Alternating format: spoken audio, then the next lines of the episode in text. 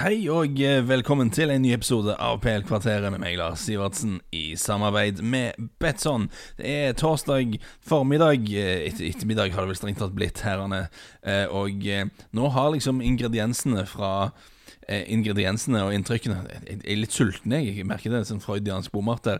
Inntrykkene fra første serierunde har fått ligge og hvile litt i hva, hva skal vi kalle det her, da? Magesyren, i, i hjerneeddiken det har, har blitt litt marinert i kroppsvæske uansett, og jeg tenker at vi skal ta en liten pod om, eh, om hvordan vi syns det gikk. Første serierunde var jo, var jo spennende å komme i gang. Og, og, og torsdag er kanskje litt seint å snakke om inntrykkene fra forrige helg, men jeg syns det går greit. Jeg synes Det går greit Det er to ganske spennende overganger som er helt på trappene nå, men jeg, jeg liker å vente til ting er helt bekrefta før vi tar pod om det, så, så bare rolig. Det kommer nok litt sånn Tiago og Bale-podding og sånn, men så snart ting er på plass. Men i mellomtiden så har jeg lyst til å ta en rask en om um, om førsteinntrykkene vi sitter igjen fra første serierunde. Men greit og kjekt å ha det sånn inn mot andre serierunde. Jeg kan jo si veldig raskt denne uken at jeg òg var um, jeg var på besøk hos en eh, fantasy-podkast uh, som heter Wildcard FC. Det vil si Fantasy FPL-podkast. Ikke sånn eh, sånn science fiction og sånn. Vi satt ikke snakket, snakket lite om Ringenes herre. Kanskje det hadde vært en enda bedre episode hvis vi hadde snakket mye om Ringenes herre. Jeg vet ikke. Men, men iallfall det er en veldig god FPL-podkast.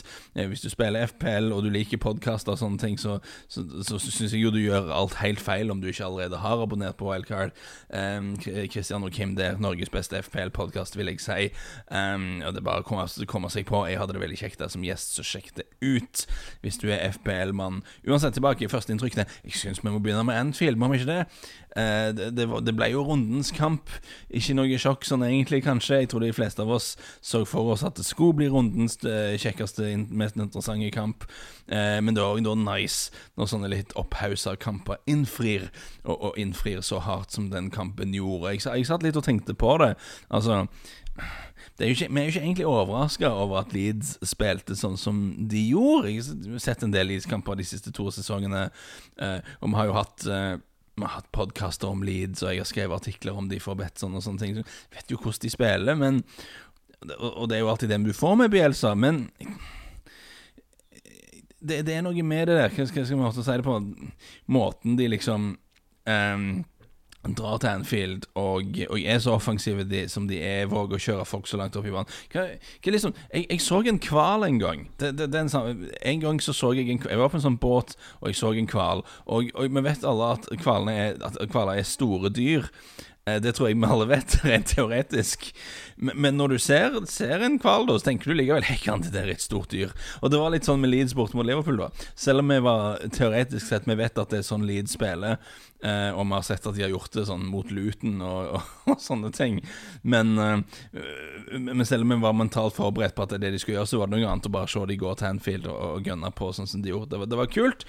Um, jeg, jeg, satt her borte og så på um, så det på Sky Sports og deres ekspertpanel. Det var vel eh, Graham Sunes og Jimmy Floyd Hasselbank eh, i studio, og det var jo tydelig konsensus at det var sånn Ja, ja, det er flott at Bielsa har sine metoder, og at Leeds spiller offensiv fotball i sånn og sånn, men eh, når du spiller borte på Anfield, da, da må du jo moderere deg litt og ha litt flere folk bak ballen og være litt mer forsiktig. Men sånn, sånn er det jo ikke. Det, det er jo grunnen grunn til at Bielsa har en så ekstrem kultstatus rundt forbi eh, i, i, i fotballverden som han har, er at han, modererer seg jo ikke i det hele tatt. Uansett hva omstendighetene er han bare pløyer på. Uansett, var steinkult. Uh, utrolig kjekk kamp. Leeds lagde en del trøbbel for Liverpool. Hadde mye mer ball enn det eh, motstandere normalt sett har på Anfield. Eh, skapte overtall og ekle situasjoner i forskjellige eh, områder av banen og sånne ting. De hadde en veldig fin analyse på det på Match of the Day på BBC her borte, om hvordan på en måte indreløperne da i denne formasjonen til Leeds eh, la seg og legger seg veldig veldig høyt opp i banen.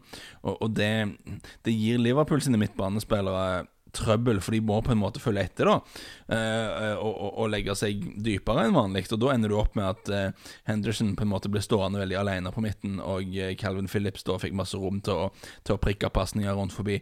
veldig fascinerende og uredd måte å tilnærme seg det hele på, men dette er jo litt typisk meg, da, at det faller til meg eh, at noen må være liksom det, det våte teppet, som det heter på utenlandsk, wet blanket, som skal liksom legge en liten demper på, på stasen. Selv om jeg er megafan av Bielsa og Leeds sin måte å gjøre det på, og det var en veldig kjekk kamp, så var det jo ikke så jevnt eh, som det føltes, på en måte. For hvis du ser Ok, Leeds skapte ikke så mange ting. Eh, de skårte på tre av sine første fire avslutninger. Det er en ganske ekstrem og uvanlig effektivitet. Jeg kom til seks avslutninger totalt i kampen. Liverpool kom til 22. Eh, Mohammed Salah kom til ni avslutninger bare på egen hånd. Ok, To av de var straffespark, men du kan ta ut straffesparkene, og Salah kom fortsatt til flere skudd enn en hele Leeds i hele kampen. da så, så, jeg er veldig spent på å se hva Leeds kan gjøre mot lag som, som ikke er Liverpool på Anfield. Uh, og det får vi jo denne helgen når de møter Fulham. Uh, Fulham spilte mot de to ganger i fjor, vant én, tapte én. Um, men Leeds har jo da forsterka litt mer enn Fulham i sommer, med Robin Koch og Rodrigo. Uh, selv om ingen av de hadde spesielt lykkelige debuter mot Liverpool. En ting som er verdt å merke om den kampen, var at Leeds da faktisk mangla kaptein Liam, Liam Cooper. Um, han var skada, så Pascal strøyk i midtforsvaret. Jeg vet ikke om det blir gjort noe ut av det på, på, eh, på norsk eh, TV, da, men han er 21. Uh, eh, han har spilt et par kamper for Leeds, men før denne kampen så hadde han spilt midtstopper for A-laget til Leeds i 36 minutter totalt. Uh, det var den erfaringen han hadde som stopper på A-laget til Leeds. Og så starta han som stopper da, borte på Anfield. Og det ved siden av en nysignering som ikke har vært der lenge og spiller sin første kamp i England. Det er ganske heftig når du tenker, tenker på det. Uh, men, men, men, sånn er det. Uh, Strøyk gjorde en fin jobb, han, uh, og blir sikkert bra for Leeds. Og Bielsa og Leeds Vi kan si allerede nå vil jeg si at de innfrir ikke i sånn resultatmessig, det vet vi jo ikke ennå, men i den forstand at de, de, kjører på, da. Og de er seg selv, og de endrer ikke inngangen. Og, og, og, og jeg, jeg, står på mitt med at jeg tror, jeg tror de skal ta poeng. Jeg, jeg, tror de kommer til kanskje å ta noen overraskende seire, men kanskje òg gå på overraskende store tap her og der. Vi får se. Det er den første sånn tingen. Den andre store tingen eh, som jeg sitter igjen med, i mitt hode etter den første helgen, eh, om vi skal rangere førsteinntrykk og hot takes og sånne ting, er jo selvfølgelig Tottenham, eh, som var ganske mange hakk svakere enn hva jeg hadde egentlig forventa. Um, jeg må jo moderere meg litt, da, for jeg forventer ikke at José Mourinhos Tottenham skal spille god fotball og skal ha liksom et eget pasningsspill. Det, det, det, er nok ganske urealistisk å forvente, men jeg forventer faktisk at et Mourinho-lag, et lag som Mourinho har vært sjef for ganske lenge nå, Eh, skal se sånn halvveis kompetent ut defensivt, iallfall. Det, det tror jeg er noe man kan forvente. Eh, og, og, og, det som uroa meg mest egentlig mot Everton, var bare rent strukturelt hvor, hvor løst og rotete det så ut.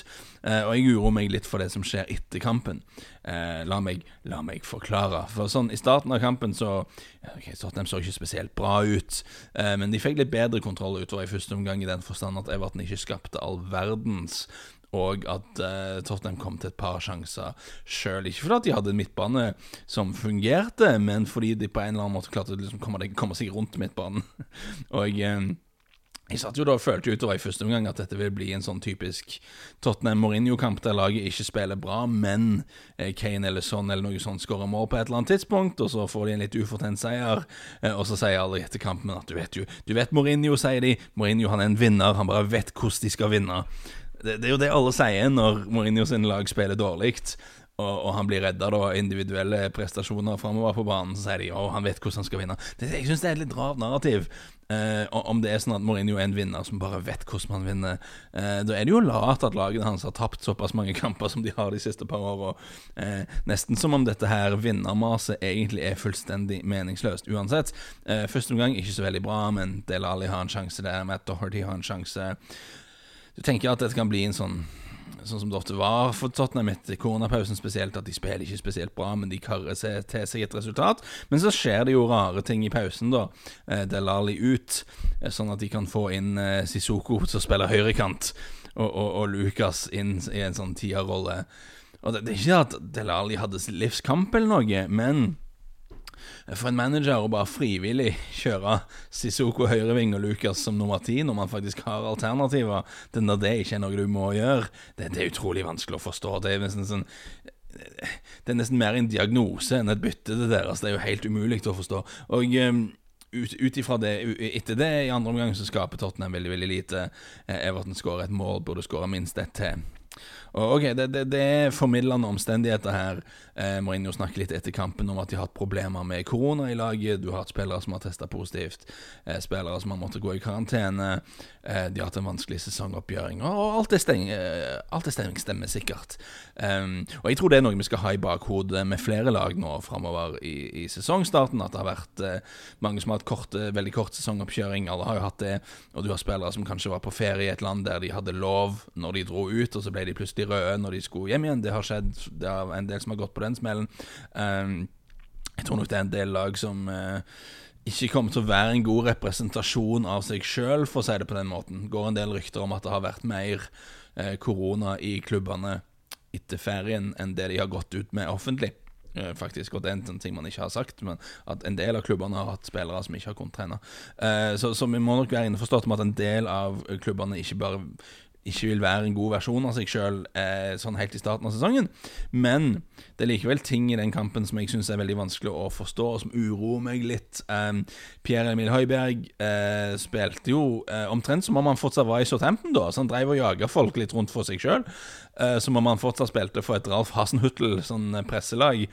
Uh, men problemet er at når du liksom Når han springer rundt forbi, og du har Matt Doherty som spiller veldig offensivt på høyrebekken, selvfølgelig posisjonerer seg langt oppi, uh, da, får du liksom situasjoner der Harry Wink står bare litt sånn alene da foran to nokså temposvake midtstoppere om å forsvare liksom en hel postkode på egen hånd. Uh, som jeg så uh, en analysefolk på Twitter som beskrev det en hel postkode. Jeg syns det var bra. Det var en frase den får vi stjele. så det er jo ikke en bra situasjon du har, en situasjon du har lyst til å være i. Og En av tingene Mourinho klagde på etter kampen, var at de var, de var late i presset, sa han. Og det, jeg skjønner ikke altså, hva, er det han, hva er det han skal frem til der? Okay, du hadde i den kampen Jeg synes du hadde mange sånn isolerte tilfeller av spillere som gikk i press. Av og til gikk Del Ali i press. Uh, av og til gikk uh, Lucas i press, uh, av og til gikk Kane i press. faktisk så registrerte Tottenham rent statistisk sett flest sånne pressures, som det heter. Altså flest tilfeller av at en spiller som går i press, av alle lagene i hele Premier League denne helgen. Men det det aldri var, det var aldri var koordinert. Det var liksom aldri noen plan der. Og, og, og, det er verdt å bruke litt tid på dette. her Dette med å presse motstandere. Det er ikke så enkelt som at en trener sier 'nå må vi gå i press', og så springer alle og presser. Det, det, det må jo være en plan og en struktur med det. Uh, og det finnes mange forskjellige måter å gjøre det på. Uh, for eksempel, jeg husker jeg så en veldig interessant analyse av Jeg tror det var Roger Schmidt sitt AB Salzburg-lag for en del år siden. Det tror jeg kanskje det var. Uansett, det var et lag som hadde et sånt prinsipp med at de lot, de lot motstanderne sine stoppere få litt tid på ballen, da, men hver gang det ble slått en pasning ut på sidebekken, så trigga det et sånn umiddelbart eh, press fra både spissen og vingen på den siden, som bare umiddelbart, når pasningen gikk mot bekken, så spurta de for å gå i press så, så fort de kan, fordi at på grunn av teorien er da at sidebekker har, har, færre vinkler de kan spille ballen i, da, for sidelinjen er jo der. Eh, så når ballen kommer mot de, det kommer folk i press sånn voldsomt. Så blir bekken stressa, han har få alternativer. Kanskje han, hvis han er veldig teknisk bra, klarer han kanskje å spille seg ut av situasjonen, men det er stor sjanse for at han bare måker langt i en eller annen retning, eller ballen ender opp i kastet, eller et eller annet sånt. Altså, det er bare ett eksempel. Det finnes tusenvis av forskjellige måter du kan, du kan legge sånne pressfeller for ymse spillere som du bestemmer deg for at du har lyst til å, til å presse, men og sånn grundig, detaljert taktikkanalyse er ikke mitt fagfelt, egentlig, men poenget er at um, at, at, lag som er gode til, til dette med å presse, da, alltid har en konkret plan på det, og en konkret struktur i det. Og vi har vel egentlig aldri sett et José Mourinho-lag presse konsekvent høyt i banen over tid på en effektiv måte. Det er bare ikke noe lagene hans har gjort. Det de har gjort, er at de, de, de forsvarer seg dypere, og de har vært veldig flinke til det. Uh, til å begrense pasningsalternativer, og da være veldig aggressive på overganger. De fleste lagene hans har vært flinke til det. Og det er da utrolig rart å se Mourinho i første serierunde og se et Mourinho-lag Det er litt sånn pressing her og litt pressing der, men det er liksom ingen koordinasjon. Og etter klampen så klager sjefen på at spillerne var late. Og, og jeg, jeg syns det er rart. Eh, spillerne er nok ikke helt på topp fysisk, det tror jeg alle kan skjønne. Eh, og vi er for så vidt vant til at Mourinho-lag kan se ganske planløse ut med ballen i laget. Det tror jeg bare du må leve med når du har Mourinho som sjef. Men at et lag Mourinho har jobba med såpass lenge, er såpass bare ustrukturerte og, og planløse uten ballen. Det er litt uvanlig. Eh, selv i Manchester United, da når ting gikk galt, og Mourinho var sur, og alle var sure, og det var bare elendighet, så kunne du se at laget iallfall visste hva de skulle gjøre når de ikke hadde ballen. De visste tydelig hva planen var da. Eh, man, man, har ikke det engang i Spurs akkurat nå, og det, og det, det er urovekkende, da. Det, det, må du jo si. Um, så er det litt klassisk Mourinho etter kamp, at det er litt sånn syting på dommer og, og, og syting på dårlig oppkjøring, og, og litt sånn skylde på spillerne. Og, du får allerede rykter om at spillerne er misfornøyd med å ha blitt kalt late og alt dette. Og faktisk, jeg ser jeg bruker feil uttrykk, da, for det er jo ikke egentlig klassisk Mourinho. dette her Det som ville vært klassisk Mourinho, eh, som han jo gjorde før i tiden, når han faktisk liksom vant masse ting og sånn, eh, var at han beskytta spillerne, faktisk, og var på deres side. Om dette hadde vært for ti år siden, så hadde Mourinho sikkert gått ut etter kampen og, og slakta alle, da, og bare, eh, bare ikke spillerne. Altså Han hadde vet ikke hva han skulle sagt etter den kampen, men han hadde sikkert funnet på noe hva som Fotballforbundet som er ute etter han, og det er konspirasjoner, og alle dommerne er korrupte, og alt dette her greiene han kom med. Men han hadde beskytta spillerne. Og, og, det var jo derfor spillerne som spilte under han på den tiden, før i tiden, når han, var, når han lykkes, um, de, var, de, ble veldig glad i han da. Uh, men som vi kanskje har sagt før Altså han, han har, Mourinho har gått fra å være en person som var villig til å ofre seg sjøl, egentlig, for han så jo ut som en sånn paranoid galning når han kom med en del av disse tingene. Men han var villig til å ofre seg for å beskytte uh, spillerne, mens nå nå er det mye mer sånn at uh, han, eh, når, så snart ting går galt, så, uh, så kaster han spillerne under bussen for å beskytte seg sjøl. Og da er det kanskje ikke rart da at spillerne ikke er like motiverte til å gå i krigen foran som det spilleren han jobba med, var for, for en ti års tid siden. Så det, det er ikke bra. Uh, det er ikke krise å tape mot Everton. Jeg tror Everton skal vinne ganske mange fotballkamper denne sesongen. Uh, og det er heller ikke krise at man ikke er 100% etter det som har vært en vanskelig sesongomkjøring. Men det var altså andre ting da uh, med denne kampen som jeg syns er veldig veldig urovekkende for Tottenhams del. Kanskje det var, kanskje var det naivt um, fra min side å tro at det kunne bli noe annet med Mourinho. men, men det var én kamp. Mange faresignaler der. Men man får håpe uh, Man får håpe for, for Tottenhams del at, det, at Mourinho skjerper seg. Og uh, Mourinho sa etter kampen, og dette er helt sikkert riktig, at de må på en måte bruke det tette kampprogrammet framover som en slags sesongoppkjøring. Eh, nå, nå, så det ut som de prøvde sitt beste på å ryke ut av Europaligaen nå i ettermiddag. De, har, de klarte å karre seg forbi Lokomotiv Plovdiv. Um, det var jo nesten et veldig veldig flaut øyeblikk der, men de er fortsatt med, så de kan bruke disse kampene til å bygge opp på en måte formen fysisk i, med, kamp, med, kampene. Um, og det kan jo òg hende Tottenham gjør noe gjør noe på overgangsvinduet nå som, eh, som, som, endrer diskusjonen og endrer stemningen og endrer narrativet litt, for å bruke et, eh, et, ord jeg kanskje bruker litt for ofte, og som jeg må slutte å bruke. Eh, og skal ikke se bort fra at det skjer, og at vi skal ta en liten pod om det. Jeg har noen tanker om Prosjekt Bale. Um, så, så vi må ta det hvis og når det blir uh, bekrefta. Uansett, um, mer positive ting fotballmessig. Da må vi nødvendigvis bevege oss forbi Tottenham, for der var det ikke mye positivt. Uh, vi går til Arsenal. Uh, der du ser forskjellen på uh, Der ser du egentlig litt forskjell på hva, hva slags innflytelse en trener kan ha. Uh, hvis du ser Arsenal sin kamp mot Fulham, måten de bygger opp uh, pasningsspillet sitt på, måten de spiller seg ut bakfra og sånne ting, og sammenligner det med hvor planløse Tottenham er når de har ballen. faktisk, Du trenger ikke sammenligne med Tottenham engang. kanskje faktisk nyttigere egentlig i dette tilfellet. Gå, gå tilbake og, og tenk på hvordan Arsenal var i starten av forrige sesong. For det her må spille seg ut bakfra. Det var jo noe de prøvde å gjøre under uh, Unai Emery òg. Men da var det veldig mange tilfeller, følte jeg, da, i hvert fall at det var sånn Ja, ja, David Louis slår en kortpasning til en annen midtstopper eh, som ser opp, og så har han ikke noen å spille til, så han slår han bare tilbake til Louise. Louise vinker litt oppgitt med hendene, liksom, og ender opp med å slå en sånn risky pasning framover til en halvveis dekka midtbanespiller. Altså, nå oversimplifiserer jeg litt, da, men jeg følte det var mye av det når de skulle uh, spille seg ut bakfra under Emery. Nå, Jeg vet ikke hva Arsenal gjør på, på trening, men det så veldig ut som om de uh, På den tiden iallfall så det ut som om de hadde fått beskjed om å spille seg ut bakfra uten å nødvendigvis trene noe særlig, eller ha noe særlig metode for hvordan de skulle gjøre det.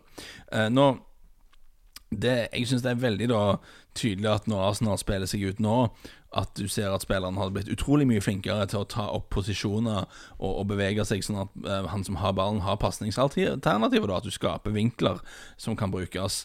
Uh, og jeg nekter å tro at det er tilfeldig. Altså Det er veldig mye av de samme spillerne òg, uh, eh, så jeg kan ikke tro noe annet enn at det er ting man har jobba med på treningsfeltet som man nå får, nå får betalt for.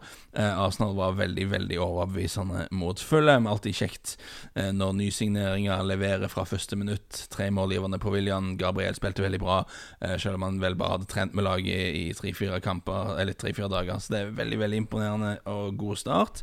Syns òg det vi ser dette med denne tre eh, Beklager, jeg vet ikke om dere hørte det. Har jeg glemt å skru av telefonen her? Det er jo ikke bra.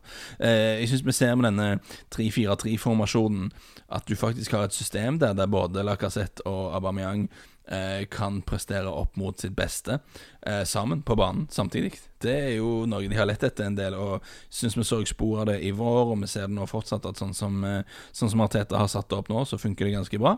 Det må jo sies, altså Fulham Kanskje ikke det vanskeligste laget å sesongåpne mot sånn Dennis Odoi og Team Ream og sånne ting der. Herregud. Det, altså, dette er jo um, Dette er spillere som ikke så ut som de hadde så mye i Premier League å gjøre forrige gang de var oppe. Og eh, Harrison Reed og Tom Kearney altså det, er, det er en toer på midtbanen jeg ikke tror kommer til å stresse altfor mange lag i Premier League. Eh, Iallfall ikke lag fra øvre halvdel. Så det er liksom verken solid nok defensivt eller farlig nok offensivt til å true den ene eller den andre veien. Kan være jeg tar feil, men jeg tror Fulham kommer til å tape ganske mange fotballkamper denne sesongen. Men eh, du kan bare slå det du møter. Og eh, for Arsenal så skal de jo spille mot kriserammede Westham nå til helgen, så jeg tror nok det blir en god dag for Arsenal, det òg. Eh, kanskje lærer vi vel egentlig litt mer om dette laget i den ene eller den andre retningen i ukene etter det, når Arsenal skal spille mot Leicester i, cup, i ligacupen. Og så Liverpool, Sheffield United, Man City og Leicester igjen, og så Manchester United i serien. Litt tøffere rekke. Det blir interessant å se. Uh, et lag som ikke imponerte, uh, sånn som Arsenal gjorde, men som likevel fikk tre poeng, var Chelsea. Ta litt raskt uh, på slutten her nå. Chelsea de var rett og slett ganske dårlige mot Brighton. jeg tror ikke det finnes noen annen måte å si det på. Litt urettferdig mot eh, Lampard, fordi han har akkurat fått en masse nye spillere i fanget, selvfølgelig, og de har hatt en kort sesongoppkjøring og eh, visstnok litt korona i leiren og sånne ting. Men jeg vil si at jeg så den kampen, og du sitter og tenker at eh, her, eh, her, ser det ut som det er et lag som er coacha av en av de mest spennende unge trenerne i England den dagen, eh, og det andre laget var Frank Lampards Chelsea. Uh, og jeg syns måten Brighton bygger opp spillet sitt på, er veldig veldig imponerende. Uh, og så mangler de kanskje litt individer med ekstreme ferdigheter framover på banen. Uh, selv om da høyre wingback har jeg glemt de. Ser ut som han kan bli en attraksjon. Men, men, men Chelsea tok tre poeng, det var viktig.